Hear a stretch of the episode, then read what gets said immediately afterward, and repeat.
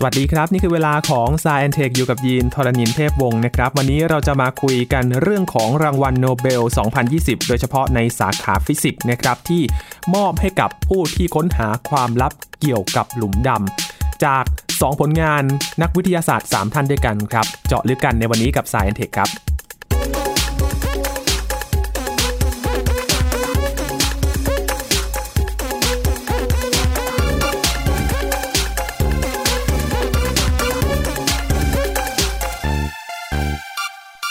ประกาศกันครบทุกสาขาเรียบร้อยแล้วนะครับสำหรับรางวัลโนเบล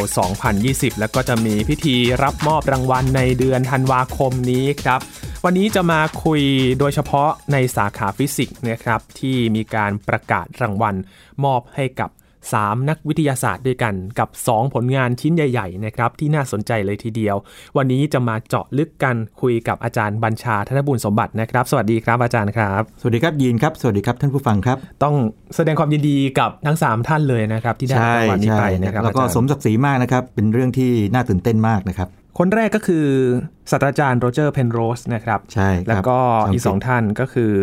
ไรน์ฮาร์ดเกนเซ เซ ล ลแล้วก็อาจารย์ อันเดีย เกรสนะครับ ใช่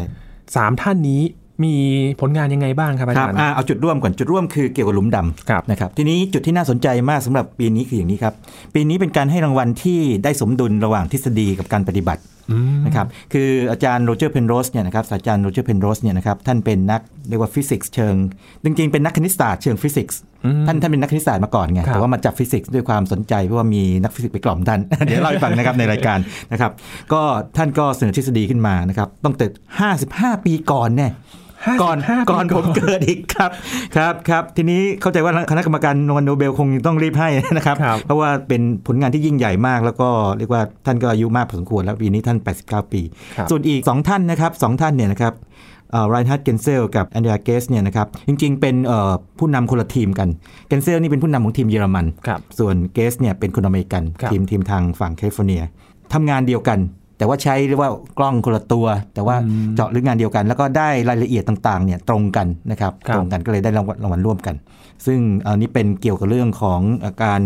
ค้นพบว่าที่ใจกลางกาแล็กซีทางช้างเผือกของเราเนี่ยนะครับมีวัตถุที่มีมวลมหาศาลอยู่ ซึ่งซึ่งต้องพูดด้วยอย่างนี้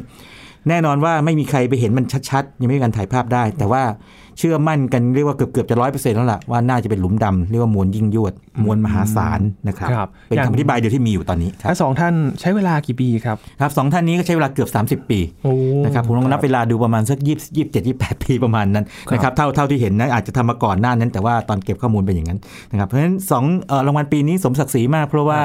เอ่อหนึ่งก็คือเป็นรางวัลฟิสิกส์ทฤษฎีนะค ครั รั บบ ที่อธิบายหลุมดำเนี่ยนะครับที่มีมานานแล้วแล้วก็เป็นการก้าวกระโดดครั้งใหญ่ นับแต่ไอน์สไตน์เลยต้องพูดอย่างนั้นนะครับในเรื่องในเรื่องการต่อยอดทฤษฎีสัมพัทธภาพทั่วไปนะครับส่วนอีกอันหนึงก็เป็นงานที่ทำมานาน นานจนเก็บข้อมูลเพียงพอ แล้วก็พัฒนาเทคโนโลยีขึ้นมาพัฒนาเทคนิคขึ้นมาในระหว่างนั้น เพื่อให้ข้อมูลละเอียดขึ้นเรื่อยๆ จนกระทั่งมีความแม่นยำสูง ครับ นะครับ ถ้าตามเกณฑ์การรับรางวัลนะครับก็จะแบ่งเป็นสองเป็นครึ่งหนึ่งนะครับอาจารย์ ใช่ใช่อย่างนี้ครึ่งหนึ่งของรางวัลเนี่ยก็คือตัวอะไรตัวเงินรางวัลเนี่ยนะครับก็จะเป็นของเพนโรส ครับ นะครับส่วนอีกครึ่งที่เหลือคือแบ่งคนละสองคือ 1 4 1 4เนี่ยไปที่เกนเซลกับเกสนะครับทีนี้จุดนี้น่าสนใจตรงไหนนะครับ อย่างปีนี้ 200เนี่ยนะครับเป็นเอ่อรางวัลโนเบลสาขาฟิสิกส์เป็นของหลุมดำใช่ไหมเกี่ยวกับหลุมดำใช่ไหมครับ ครับ ถ้าถอยไปเมื่อ 3 ปีก่อน ยังจำเรื่องนั้นได้ไหมครับเอ่อเรื่องของไอ้คลื่นความโน้มถ่วง อ๋อ นะครับอ่าปี 2017 นะครับสามปีก่อนนี่เองนะครับ ที่ได้รับรางวัลจากไลโก้นะครับ ที่พบว่าหลุมดำสองหลุม มันมันโคจรรอบกันแล้วก็มันรวมกัน ครับ นะครับ รวมกันมวลหายไปนะครับ ประมาณ 3 โซลาร์แมสคือ 3 เท่าของมวลดวงอาที่โดยประมาณ กลายเป็นคลื่นความโน้มถ่วงแผ่ไปทั่วเอกภพนะฮะ ครับ ซึ่งก็เกี่ยวกับหลุมดำนะครับ แล้วก็ในที่สุดก็ถอยกันไปที่ไอน์สไตน์อีก อะไรอย่างนี้เป็นต้นกรณีงานนี้ก็เหมือนกัน แล้วถ้าเกิดว่าถ้ายังจำกันได้นะครับหนึ่งปีก่อนโควิดนี่นะครับเอ่อเดือนเมษายน 2019เนี่ยก็มีการพูดถึงภาพถ่ายภาพแรกของหลุมดำ ครับ ใช่ไหมครับ ก็ตื่นเต้นกันมากอ่าอันนี้ยังไม่ได้รับรางวัลโนเบลอะไรพวกนี้แต่ว่า ผมคิดว่าสงสัยอาจจะไม่แคล้วเหมือนกันนะครับ เพราะเข้าข่ายมากทีเดียวทำนองนั้นนะฮะ อืม ซึ่งซึ่งก็เป็นเป็นเรื่องน่ายินดีนะครับ ครับ นั่นก็ ซึ่งต Event นั้น Horizon Telescope ครับ เราก็คุยกันแล้วกับเรื่องของหลุมดำกับภาพถ่ายที่เกิดขึ้นใน ใช่ ปีที่แล้ ใช่ ว ใช่ นะค เพ รับ ราะจะเห็นว่านะครับในช่วงประมาณสัก 3 ปีที่ผ่านมานี่เห็นไหมรางวัลโนเบลปี 2017 ก็หลุมดำนะครับที่เอามาจากคลื่นความโน้มถ่วงที่มาจากหลุมดำรวมกันนะครับแล้วก็ปีที่แล้วใน 2019เนี่ยนะครับก็ภาพถ่ายหลุมดำแล้วปีนี้ก็หลุมดำอีกเป็นทฤษฎีนะครับแล้วก็เป็นเรื่องของ supermassive หรือว่าหลุมดำมวลยิ่งยวดนะครับ ครับ ว่ายืนยันว่าน่าจะมีจริงแล้ว ครับจากวัตถุปริศนาที่เราไม่ ใช่ รู้ว่าคือ ใช่ อะไรตอนนี้ก็เริ่มมีชัดเจนขึ้นเรื่อย ใช่ ๆ ใช่ อาจารย์ ใช่เพราะฉะนั้นนักฟิสิกส์ก็ก็เรียกว่าอย่างนี้คงจะเอ่อเขาถึงบอกว่ารางวัลมันมันกลมกลืนกันหมดไง ครับ ทิศทางมันชี้มาอย่างนี้ทีนี้เรามาทบทวนกันนิดหนึ่งดีไหมครับเร็วๆนิดหนึ่งนะครับ ได้เลยครับอาจารย์ หลุมดำนี่ถอยกลับไป โอ้โหนู่นเลยครับ ปีคศ 1784 ซึ่งถ้าพูดอย่างนี้ปั๊บนี่นะครับ ฟังแล้วเราก็รู้ว่ามันนานนะ200 กว่าปี เป็นร้อยปี แต่เอา เลยครับเอาเอาให้เป๊ะเลยดีไหมครับ ครับ ไอ้เป๊ะคืออย่างนี้เออมันเป็นช่วงสมัยประมาณสักรัชกาลที่หนึ่งนะครับหลังจากรัชกาลที่หนึ่งขึ้นครองราชย์ได้ประมาณสักปีหนึ่งหรือ 2 ปีประมาณนั้นเองนะครับตอนนั้นเนี่ยนะครับก็เป็นเรียกว่านักวิทยาศาสตร์นะครับเป็นพระด้วยนะครับในคริสตศาสนาเนี่ยครับจอห์นมิเชลเนี่ยเสนอว่าอย่างนี้บอกว่า เอ๊ะถ้าเกิดดาวเนี่ยนะครับดาวเนี่ยมันมีมวลมาเยอะมากเลยนะครับจนกระทั่งความนี้มันสูงมากเนี่ยทำให้ความโนุ่มถ่วงมันสูงมากจนกระทั่งมันดูดทุกอย่างเลยแม้แต่กระทั่งแสงกลับเข้ามาเนี่ยแสดงว่าถ้าเราอยู่ข้างนอกดาวดวงนี้ไกลๆเนี่ยเราก็จะไม่เห็นมันถูกไหมเพราะว่า ครับ แสงที่ออกมาจากดาวเนี่ยถูกดูดกลับเข้าไปในดาวนั้นไง อืม เรียกว่าดาร์กสตาร์ ครับ นะครับซึ่งอันนี้แหละจริงๆ ก็เป็นแนวคิดของหลุมดำไงนะฮะอ่าแต่ตอนนั้นเรียกว่าดาร์กสตาร์คือดาวมืดนะครับ ครับ แล้วก็ประมาณสัก 10 กว่าปี 11 ปีต่อมานะครับก็คนฝรั่งเศสเปียร์ลาปลัสเนี่ยก็มาในแนวแนวทางเดียวกันคราวนี้ใช้คณิตศาสตร์คำนวณให้ดูเลยนะครับว่าต้องเป็นยังไงนะครับสองท่านนี้ก็เป็นเรียกว่าคนที่บุกเบิกในเชิงทฤษฎี ครับ 2 คนแรกนะครับทีนี้ต้องรอเวลาอีกนั่งร่วมเป็นร้อยปีเลย กว่าไอน์สไตน์จะคิดทฤษฎีสัมพัทธภาพทั่วไปได้ในปี 1915 ซึ่งก็ร้อยปีจากปัจจุบันนี้นะครับ นะครับต้องต้องอย่างนี้เลยนะฮะซึ่งเป็นพื้นฐานของเออเรื่องหลุมดำแล้วก็กำเนิดเอกภพต่าง ครับ ๆ ทีนี้หลังจากไอน์สไตน์คิดได้ในเดือนพฤศจิกายนเนี่ยครับพบว่าอย่างนี้ สิ่งที่เกิดขึ้นคือก็มีนักนิสสาสตร์ชาวเยอรมันเนาะคาร์ลชวัสชิลนะครับ ใช้เวลาแค่ประมาณอย่างนี้ประมาณสัก 3 เดือนเองนะครับ คิดหาคำตอบในบางเงื่อนไขได้คืออย่างนี้เขาคิดว่ามวลเนี่ยไปอัดแน่นที่จุดจุดๆหนึ่ง อืม นะครับแล้วเอ๊ะมันจะเกิดอะไรขึ้นกับเรียกว่าอวกาศ แล้วเวลารอบๆมวลนั้นนะครับ ครับ มวลเป็นจุดไงมันก็จะมีลักษณะเป็นคล้ายๆลองคิดถึงลูกทรงกลมหนึ่งลูกนะครับแล้วมีจุดอยู่ตรงกลาง มวลอัดแน่นตรงกลางไอ้ผมพูดถึงลูกทรงกลมเพราะอย่างนี้ครับเพราะว่าจากคำตอบชวัสชิลเนี่ยนะครับมันจะมีคล้ายๆกับภาพลักษณ์ตีความมาเป็นเลขาคณิตว่าเป็นทรงกลมบางอย่าง นะครับแล้วก็รัศมีทรงกลมเรียกว่าชวัสชิลเรเดียสนะครับแต่ตอนนั้นเนี่ยยังนักฟิสิกส์ยังไม่เข้าใจว่ามันคืออะไรความหมายของมัน ครับ นะครับแต่ว่าในปัจจุบันเนี่ยนะครับถ้าถ้าเราใช้คำปัจจุบันคือหลุมดำไปเรียกเนี่ยชวัสชิลกำลังพูดถึงหลุมดำทรงกลม ที่ไม่มีประจุไฟฟ้าแล้วก็ไม่หมุนอ่าเป็นหลุมดำแบบที่เรียบง่ายที่สุดไงอคยู่รับ นิ่งๆนะครับลูกกลมๆอะไรอย่างนี้เป็นต้น ครับ ที่ง่ายๆคืออย่างนั้น แล้วก็นี่น่าน่าทึ่งมากเพราะชวัสติลนี่เป็นทหารที่ออกไปรบนะครับ แล้วก็เรียกว่าแต่หลังจากนั้นไม่นานไม่กี่เดือนนี้ก็เสียชีวิตไป เป็นเรื่องน่าเสียเสียดายมาก ไม่งั้นท่าน อืม คงจะผลิตผลงานไม่ได้เยอะเลยนะครับ แล้วก็ผมให้ข้อมูลเรื่องอย่างนี้แล้วกันนะ ต่อมานักฟิสิกส์ก็จะเติมนั่นเติมนี่ลงไป เช่น ก็จะมีนักวิทยาศาสตร์สองคนนะครับ เติมประจุเข้าไปให้กับหลุมดำแล้วก็แก้สมการออกมานึกออกไหมค่อยๆเติมแบบออปชันไง เติมออปชันเสริมเข้าไป บางคนก็เติมเอ่อว่าหลุมดำเนี่ยมันเกิดจากดาวฤกษ์ที่มันมันหมุน อย่างนี้เนี่ยเป็นต้นก่อนนะฮะคือแบบมันหมุนได้นะครับก็เป็นอย่างนั้นไป แต่จะมีจุดจุดหนึ่งที่น่าสนใจคืออย่างนี้ครับ ในปี 1939เนี่ยนะครับตอนนั้นอ p ปเพนไฮเมอร์กับลูกศิษย์นะครับคือไชเดอร์เนี่ยนะครับ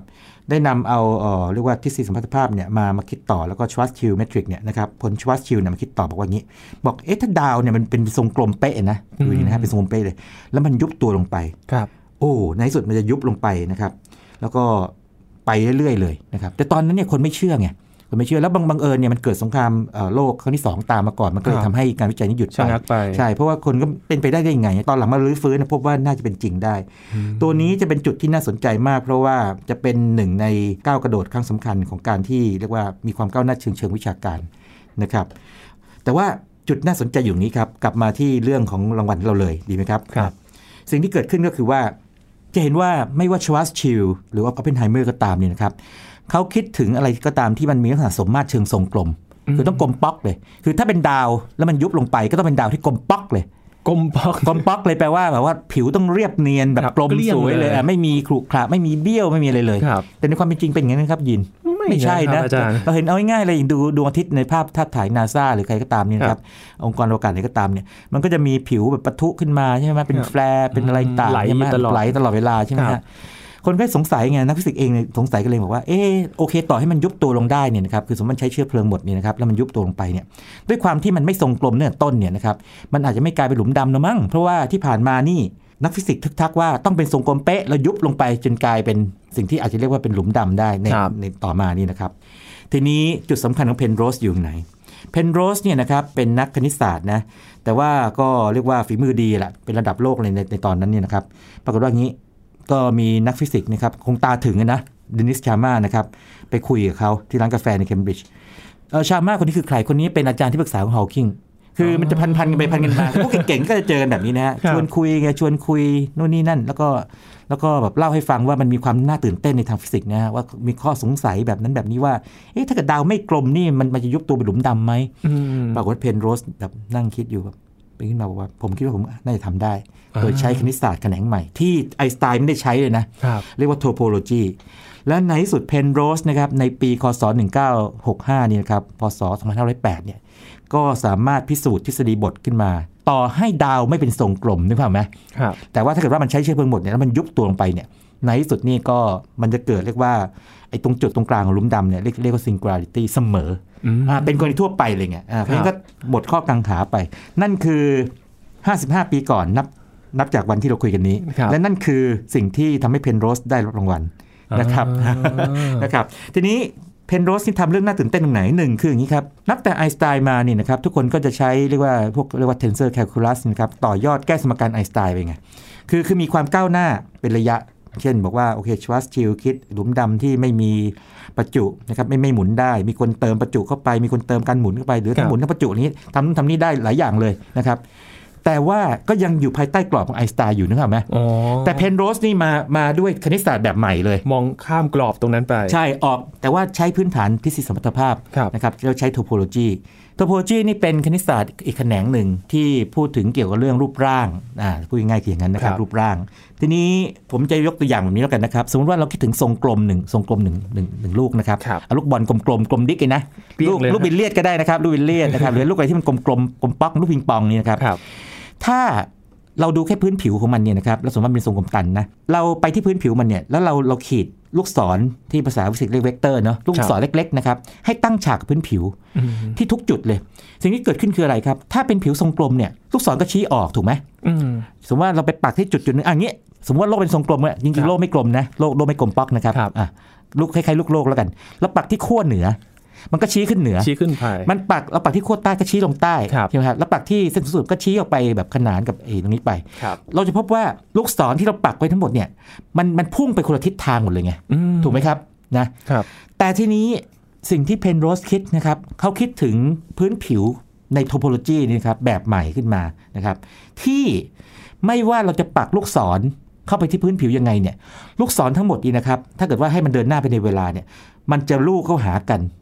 ที่จุดจุดเดียวอ่าต้องจินตนาการนิดหนึ่งอันนี้ยากนิดหนึ่งนะครับ อ๋ออ่ ่าเป็นพื้นผิวในทางคณิตศาสตร์ไง ครับ ที่ว่าไม่ว่าเราจะลูกศรเล็กๆนี่ไปปักตรงจุดไหนเนี่ยมันจะชี้สมมติว่าปักที่จุดที่หนึ่งจุดที่สองก็ชี้เข้าหากันปักที่จุดที่สามก็ชี้เข้าหากันลูกเข้าหากันหมดเลย และนำจุดนี้ไปพิสูจน์ทฤษฎีบทของเขาที่เรียกว่าทฤษฎีบท singularity นะครับซึ่งเป็นตัวที่บอกว่า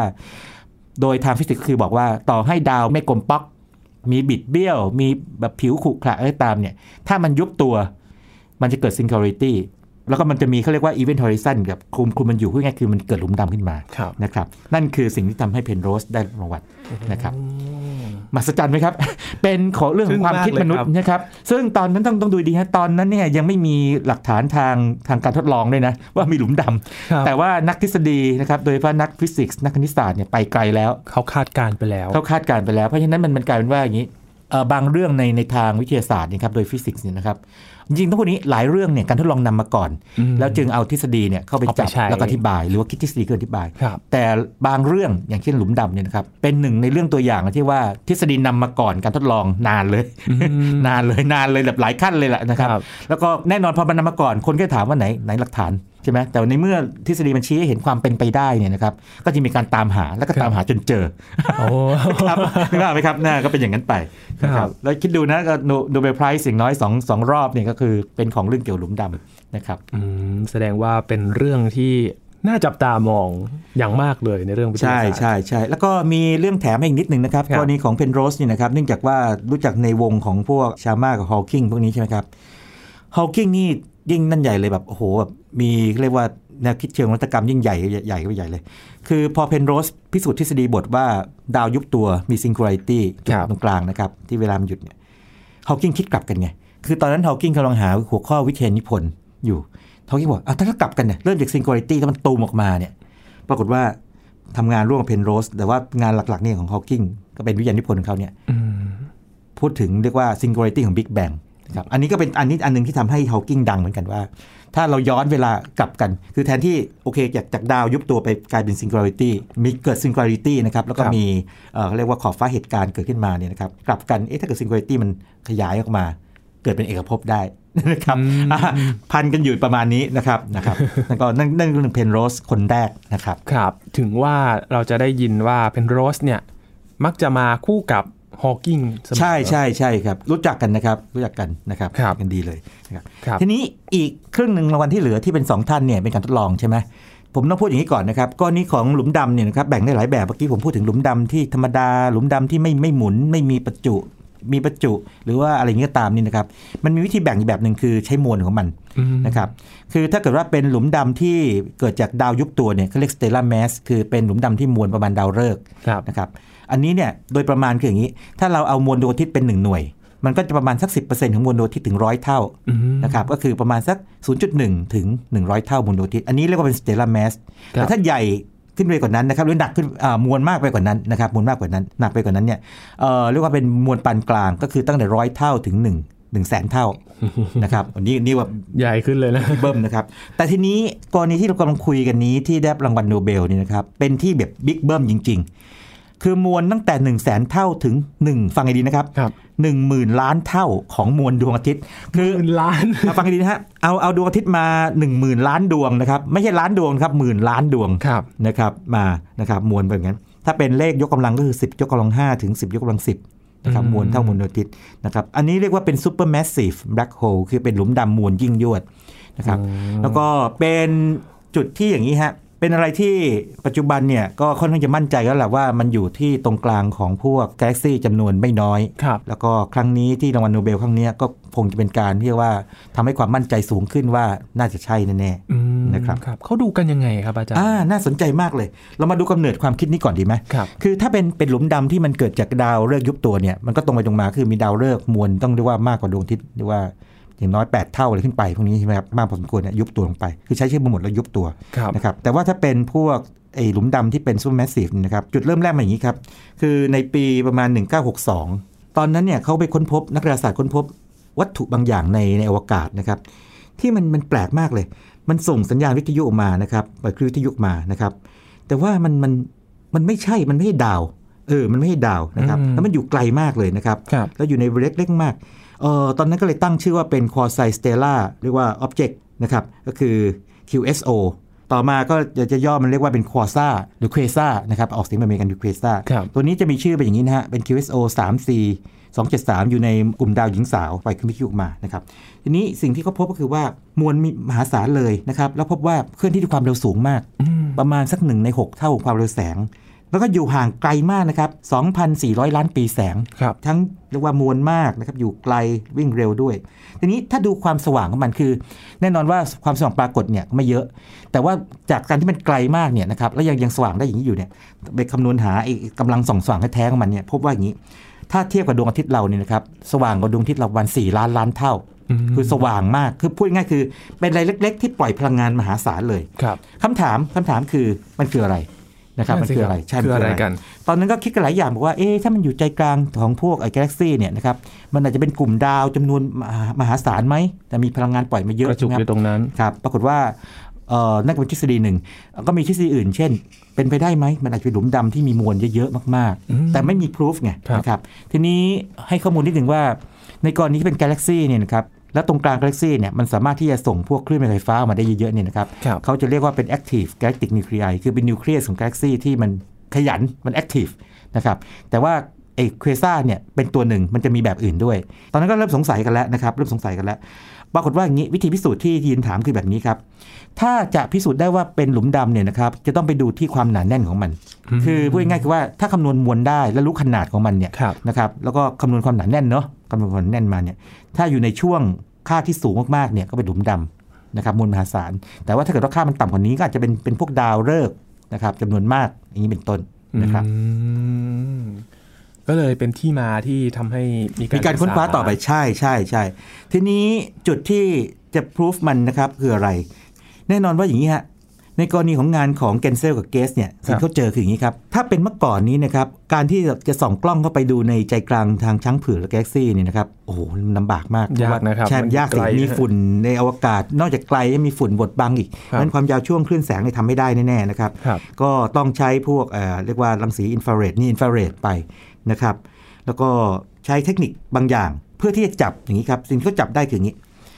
เขาพบว่ามันมีดาวเลือกษ์หลายดวงเนี่ยโคจรรอบอะไรบางอย่าง อืม อยู่นะครับ บางดวงนี่ก็แบบวงใหญ่วงดวงวงเล็กเลย เป็นดาวฤกษ์ใช่ไหม ค ค รั รั บบ อา ค จา รั ร บ ย์ แต่ว่ามีมีบางดวงนี่นะครับน่าสนใจมาก บางดวงนี่นะครับที่เขาเรียกว่าเป็นเอ่อดวงที่ว่า S S2 นะครับโดยในกลุ่มทางเยอรมันเอ่อถ้าทางทางอเมริกาเนี่ยเรียก SO2 นะครับตัวเนี้ย ตัวนี้เนี่ยนะครับคาบการโคจรมันประมาณ 15.8 ปี คือ 16 ปี คือมันอยู่ในช่วงเวลาที่มนุษย์จะสามารถที่จะสังเกตมันได้ครบวงไง ไม่นานมาก ไม่นานมาก ผมผมให้ข้อมูลอย่างนี้แล้วกันนะครับ ในกรณีของเออทางช้างเผือกเราเนี่ยครับดวงอาทิตย์เราเนี่ยโอ้โหใช้เวลาต้องร่วมประมาณสัก 200 ล้านปี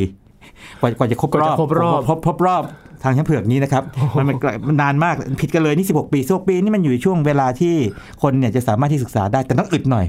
ลองคิดดูถ้าเราต้องทำงาน 16 ปีนะฮะเพราะอย่างที่เรียนที่ทราบตอนต้นว่าทั้งเกนเซลและเกสแล้วก็ทีมเนี่ยนะครับ ประมาณ30 ทำทำงาน ปี ร่วม เกือบ 30 ปี คือเพื่อเก็บข้อมูลไอ้จริงๆ เกิน 16 16 ปีนี่ไง คือเกิน 1 วงไป ครับ นะครับ แล้วก็ระหว่างนี้ก็ใช้เทคนิคต่างๆนะครับในการที่จะทำให้มันแม่นยำได้เรื่อย ตัวเทคนิคเนี่ยเรียกว่า adaptive optics คืออย่างนี้ครับยิน มีอาจจะมีคำถามว่า เอ๊ะ เวลาศึกษาพวกนี้เนี่ยนะครับที่มันมันมันมันมีอะไรบดบังเยอะเนี่ย เราใช้กล้องอวกาศอย่างฮับเบิลหรืออื่นๆได้ไหมใช่ไหม นั่น ค สิ รับ ครับ คำตอบคือไม่ได้เพราะว่ามันต้องเก็บข้อมูลนานนะครับมันต้องมีมีจุดที่อ้างอิงนานเพราะฉะนั้นต้องเก็บบนโลกที่เก็บบนโลกเกิดอะไรขึ้น โลกมีบรรยากาศอยู่ ครับ อ่ะบรรยากาศมันรบกวนไง อ่า มันก็มีการรบแบบสูง ครับ ทำยังไงถึงจะเรียกว่ากำจัดไอการรบกวนนี้หรือลดการรบกวนนี้ให้น้อยสุด นั่นสิครับ นะครับ เราคุมบรรยากาศไม่ได้อยู่แล้ว กว่าจะผ่านไปแต่ละชั้นนะฮะ ยืนครับ อันนี้เป็นวิธีการที่ชาญฉลาดมากเลยนะครับ เรียกว่าเป็น adaptive optics แปลเป็นไทยน่าจะเป็นทัศนศาสตร์ที่มันปรับตัวได้ คืออย่างนี้ครับยิน สมมติเราจะศึกษาดาวดวงหนึ่ง แต่แสงจากดาวดวงนี้นะครับ หรือเควซ่าหรืออะไรก็ตามนะครับ มันผ่านบรรยากาศลงมา มันก็จะเบลอๆใช่ไหมเพราะเดิมทีมันเคยคมชัด เป็นจุดคมชัด ครับ นะครับ มันก็เบลอๆไป โดนกลองไป เอ๊ะทำทำยังไง มันโดนกระเจิง โดนอะไรไปเนี่ยทำยังไง เขาก็ทำแบบนี้ครับ เขาก็อาจจะหาดาวอีกดวงหนึ่งเป็นตัวอ้างอิง หรือสร้างดาวเรียกว่าจำลองขึ้นมาโดยการที่ว่าทำให้ไอ้พวกอะอะตอมของโซเดียมเนี่ยเปล่งรังสีออกมานะครับ ที่ความสูงมัน 90 กิโลเมตรเนี่ยนะครับ ครับ แล้วจับไอ้ดาวดวงอ้างอิงนี้ไว้นะครับ เรารู้ว่าดาวอ้างอิงเนี่ยนะครับมันมีมันมีแสงเป็นยังไงใช่ไหมครับ ที่มันต้องเบลอไปเหมือนเหมือนๆกันใช่ไหมครับเพราะถูกบรรยากาศทำให้เบลอไป เขาก็จะมีกระจกรับ ซึ่งสามารถที่จะรับไอ้ความเบลอนี้มาได้นะครับ รับไอ้ตัวที่ที่เป็นตัวตัวอ้างอิงเนี่ยนะครับมา ทีนี้กระจกรับเนี่ยผิวของกระจกเนี่ยครับมันถูกออกแบบมาให้มันสามารถที่จะปรับเปลี่ยนรูปร่างได้นะครับ เพื่อที่จะลดอ่าดูดูว่าโอเคมันมันเบี้ยวไปเท่านี้แล้วนะครับโอเค แสดงว่าต้องบิดไอตัวผิวรับเท่านี้อย่างนี้เป็นต้นนะครับ ครับ นำมาตรงนี้นะครับไปซิงค์เข้ากับไอตัวที่รับจริง ๆ ตัวตัวแสงที่รับจริงมา ไปชดเชยความเบลอพูดง่ายๆคืออย่างนี้ เรามีตัวที่ต้องการศึกษา เรามีตัวอ้างอิง อืม สองตัวนี้ถูกเบลอด้วยด้วยบรรยากาศทั้งคู่ ครับ นะครับทีนี้เรามีตัวเรียกว่าอย่างนี้กระจกรับที่สามารถที่จะปรับเปลี่ยนรูปร่างของพื้นผิวมันได้เนี่ยนะครับไปจับตัวที่อ้างอิง เพื่อที่จะแก้ไอ้ความเบี้ยวเนี่ยมาให้มันเป็นเป็นไปตามตอนที่มันก่อนอ้างอิงนะครับว่าตอนอ้างอิงเป็นยังไงนะครับไม่ก่อนเบี้ยวเนี่ยนะครับแล้วนำเอาการแก้เนี่ยไปแก้แบบเรียลไทม์เลย กับแสงที่มาจากตัวที่ต้องการศึกษา อืม นะครับเพราะฉะนั้นเนี่ยแทนที่ภาพที่ได้เบลอๆมานี่นะครับภาพก็จะคมชัดขึ้น ครับ เรียกว่า adaptive optics อันนี้เป็นวิธีการที่ชันฉลาดมากนะครับ โอ้ คือคือ ไล่ไล่จับไงแล้วก็เอาความผิดพลาดรู้เท่าไหร่ แต่ต้องแก้แบบเรียลไทม์ไง ครับ นั้นคอมพิวเตอร์เลยก็ต้องแม่นมากนะครับ ต้องเร็วมากด้วย แล้วจากการศึกษาก็พบว่าอย่างนี้ครับ พบว่า โอเค ได้คาบการโคจรมา 15.8 ปีใช่ไหมครับ แล้วเมื่อนำเอาไอ้คาบการโคจรนี่นะครับมาคำนวณก็พบว่ามวลที่ทำให้มันโคจรแบบนี้นะครับมีค่าประมาณ 4 ล้านเท่าของมวลดวงอาทิตย์ นะครับนั่นคือมันอยู่ในช่วงของหลุมดำมวลยิ่งยวดนะครับจริงๆเนี่ยตอนที่เขาให้รางวัลโนเบลนี่นะครับเขาจะไม่พูดตรงๆว่าเป็นหลุมดำมวลยิ่งยวดนะครับ เขาพูดถึงเรียกว่าเป็นวัตถุที่มีขนาดคอมแพคคือขนาดเล็ก อืม นะครับมวลมหาศาล แต่ว่าในตัวในตัวเนื้อเนื้อความรางวัลโนเบลเนี่ยบอกว่าอย่างนี้การตีความเพียงอย่างเดียวที่เป็นไปได้คือหลุมดำมวลยิ่งยวด อืม นะครับนี่และนี่เป็นแบบคร่าวๆ คือที่มาของว่าทำไมปีนี้ถึงให้รางวัลนี้นะครับ ครับ จาก 2 ผลงานที่ได้รับรางวัลนะครับ อาจารย์จะต่อยอดยังไงได้บ้างครับอาจารย์หลังจาก จุด นี้ จุดน่าสนใจมากคืออย่างนี้ถ้าเราเราเราถอยกลับไปตรงส่วนที่เป็นเอ่อเรียกว่าเมื่อ 2 ปีสี่สี่ปีก่อนเนาะสามสามปีก่อนนะครับ ตอนที่หลุมดำรวมกันได้ใช่ไหมครับ ครับ แล้วก็ปล่อยคลื่นความถ่วงออกมานะครับก็เป็นการทดสอบทฤษฎีสมรรถภาพ อันนี้มองมองในแง่ทฤษฎีก่อนนะครับ ถ้ามองในแง่ของเออความมหัศจรรย์ของมนุษย์นะครับอย่างเพนโรสเนี่ยครับคิดทฤษฎีมาโดยการใช้คณิตศาสตร์แบบใหม่เลยที่ไม่ใช่ไอน์สไตน์ไม่ได้ใช้เนี่ยนะครับขึ้นมา แล้วเรียกว่าเป็นการบอกว่า ต่อให้ดาวฤกษ์มันมันบิดบิดๆเบี้ยวๆนี่นะครับมันไม่กลมป๊อกเนี่ยมันก็กลายเป็นเกิดหลุมดำขึ้นมาได้นะต้องมีซิงคูลิตี้ อืม ตรงกลางนะครับมีขอบฟ้าเหตุการณ์ ครับ คลุมอยู่นะครับนี่เป็นความมหัศจรรย์อีกแบบหนึ่งที่เป็นการก้าวกระโดดครั้งใหญ่ ในวงการฟิสิกส์ถือว่าเป็นการก้าวกระโดดครั้งใหญ่นับแต่ไอน์สไตน์เลย อืม นะครับในในแง่นี้นะครับ ครับ นะส่วนตรงที่เป็นเทคโนโลยีเนี่ยก็ทำให้เห็นถึงว่าความซับซ้อนเทคโนโลยีที่คิด adaptive optics ขึ้นมา เพื่อชดเชยว่าจะทำยังไงให้ภาพที่เบลอๆเนี่ยมันมาคมชัด โดยการลบเอาส่วนที่มันเบลอๆออกไปโดยมีตัวอ้างอิงอยู่ ครับ นะแต่ถ้ามองในแง่ของความภาคเพียรของคน การทำงานเกือบ 30 ปี โอ้โห โดยที่แน่แน่นอนว่ากลุ่มที่ทำงานเนี่ยผมผมค่อนข้างจะเชื่อโดยส่วนตัวนะว่าเอ่อนักวิทยาศาสตร์พวกนี้เนี่ยทำด้วยความหลงไหลจริง ครับๆไม่ได้คิดแต่ว่าตัวเองจะต้องได้รางวัลโนเบลว่าได้ก็ดีนะครับอาจจะคิดอย่างนี้ก็ได้ก็ดี ครับ แต่ต่อให้ไม่ได้เขามีความสุขในการทำนั่นแหละครับ ตัวที่เป็นหัวใจของมันเป็นเป็นความสูงเขานะครับ ครับ แล้วก็พวกเอ่อหนึ่งเคยได้ทราบคือว่าเทคโนโลยีชั้นสูงต่างเนี่ยครับที่ที่มาพร้อมกับพวกการตรวจจับอะไรที่มันละเอียดมากๆเนี่ยครับในเวลาสักพักหนึ่งนะครับมันจะกลายมาเป็นของที่มันใช้งานได้ในชีวิตประจำวัน อืม นะครับอย่างนี้เป็นต้น ครับ นะครับ น่าสังเกตอย่างหนึ่งนะครับ อาจารย์ว่าหลังๆ นี้เราจะเริ่มเห็นเรื่องของการทดลองมีความสมัยใหม่มากขึ้นนะครับอาจารย์ ใช่ใช่ละเอียดมากขึ้นนะครับ จะแบบเป๊ะเลยนะครับอย่างกรณีของการตรวจจับคลื่นความโน้มถ่วงในไลโก้นี่นะครับโอ้โห แม่นยำมากนะมวลต้องเปียบนะครับไอ้การการสะท้อนกระจกต้องเปียบนะครับ วัดกัน ขนาดว่า เล็กกว่าตอมอะนะฮะขนาดมันการแบบยืดออกขดเข้าของการอวกาศนี่ เล็กกว่าขนาดของอะตอมนี่มัน เครื่ มั อง น มือที่ใหญ่ มัน มาก เหลือเชื่อมาก ซึ่งซึ่งจริง ๆ แล้วเนี่ย ตอนนั้นเนี่ยเข้าใจว่านักฟิสิกส์ในสมัยเมื่อร้อยปีก่อนแม้แต่ไอน์สไตน์เองอาจจะคาดไม่ถึงว่าจะเป็นขนาดนี้ แต่ในเมื่อในเมื่อทฤษฎีทรงพลังขนาดที่ว่าทำนายว่าเป็นไปได้เนี่ยนะครับ คนปัจจุบันในปัจจุบันเนี่ยก็สร้างเทคโนโลยีขึ้นมาได้เหมือน ค กั รั น บ อันนี้เป็นความจันทร์ทางเทคโนโลยีนะครับ น่าสนใจมาก ๆ เลยนะครับ แล้วก็อยากให้ติดตามไปเรื่อย ๆ นะครับ เพราะว่ารางวัลโนเบลแต่ละปีนี่เหนือคาดทั้งนั้นเลยนะครับ ใช่ แต่ว่า ใช่ใช่ปีปีนี้จริงๆเข้าใจได้ไม่ง่ายเท่าไหร่ ครับ นะครับเพราะว่ากรณีทฤษฎีนี้ก็ซับซ้อนทีเดียวนะครับกรณีของการทดลองนี่อาจจะเข้าใจง่าย ๆ ได้มากขึ้นว่าโอเค ค่อนข้างมั่นใจแล้วล่ะว่าว่าหลุมดำมวลยิ่งยวดนี่มีจริง จากการศึกษาว่านะครับมันมีดาวโคจรเป็นวงนั้นวงเท่านั้นเท่านี้นะครับและนอกจากนั้นเนี่ยยังยังพบว่ามันมีการเรียกว่าปล่อยพวกรังสี X นะครับรังสีเนนฟราเรดออกมา ซึ่งก็สอดคล้องกับการที่เรียกว่าสารเนี่ยมันตกเข้าไปในไอ้จานพอกพูนมวลของหลุมดำนี่ ครับเป็นต้น นะครับเป็นตัวหลักฐานที่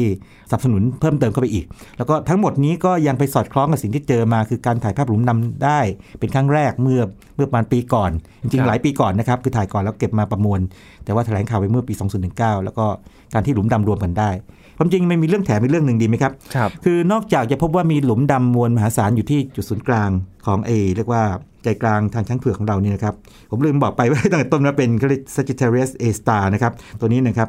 พบว่าอย่างนี้ งานวิจัยนี้ยังพบว่าเป็นของแถมนะ มีหลุมดำมวลปานกลาง ขนาดประมาณ3เอ่อเรียกว่ามวลประมาณ 1,300 เท่าดวงอาทิตย์เนี่ยโคจรรอบอยู่ไอ้ไอ้เจ้าหลุมดำขนาด อันอีก มหาศาล ทีหนึ่ อี ง กครับฟังดีนะครับหลุมดำเนี่ยโคจรรอบหลุมดำได้นะครับ เออ คือมีมีพี่เบิ้มอยู่ตรงกลางใช่ไหม ครับ แล้ว แล้วก็มีแบบพี่ขนาดกลางๆเนี่ยนะครับเล็กกว่าย่อมลงมาพอสมควรนะครับโคจรรอบมันได้ด้วย แล้วก็ไอ้หลุมดำนี่นะครับไอ้หลุมดำขนาดมวลปานกลางนี่นะครับตัวนี้ชื่อ GCIRS 13E เนี่ยนะครับชื่อยาวนิดหนึ่งจะบอกว่าอย่างนี้มีดาวฤกษ์โคจรรอบอยู่ 7 ดวงด้วย ครับ นี่เป็นต้น คือคล้ายๆเรามีของแถมจากงานวิจัยที่ซับซ้อนนี้มานะครับอีกทีหนึ่งอย่างนี้เป็นต้นนะครับนี่เป็นความน่าตื่นเต้นทางทางดาราศาสตร์ทางวิทยาศาสตร์ โอ้ นะค โห รับ น่าสนใจเลยทีเดียวนะครับ แล้วก็มีให้ศึกษาต่อว่า เอ๊ะมันจะเป็นยังไง ครับ กั ผ น มว่าเดี๋ยวคงวันหนึ่งถ้าถ่ายภาพได้ชัดๆเอ่อหลุมดำมวลยิ่งยวด หรืออะไรต่างๆเอาเอาออกมานั่นตอนนี้อาจต้องดูจากหนังไปก่อน ครับ อินเตอร์สเตลล่าเป็นต้น ครับ นะครับเป็นต้นครับ โอ้โห นี่คือผลงานของรางวัลโนเบลที่เกิดขึ้นนะครับ เกี่ยวกับหลุมดำนะครับ มาเจาะลึกกันมากขึ้นกับรางวัลโนเบล 2020 ในสาขาฟิสิกส์ในครั้งนี้นะครับ วันนี้ขอบคุณอาจารย์บัญชามาก ๆ เลยครับ ดีมากครับ นี่คือ Science Tech นะครับ คุณผู้ฟังติดตามรายการกันได้ที่ thaipbspodcast.com รวมถึง podcast ช่องทางต่างๆ ที่คุณกำลังรับฟังอยู่นะครับ มาอัปเดตเรื่องราว วิทยาศาสตร์เทคโนโลยี และนวัตกรรมกับเราได้ที่นี่ทุกที่ทุกเวลาเลยครับ ช่วงนี้ยีนทรณินเทพวงศ์พร้อมกับอาจารย์บัญชาธนบุญสมบัติลาไปก่อนนะครับ สวัสดีครับ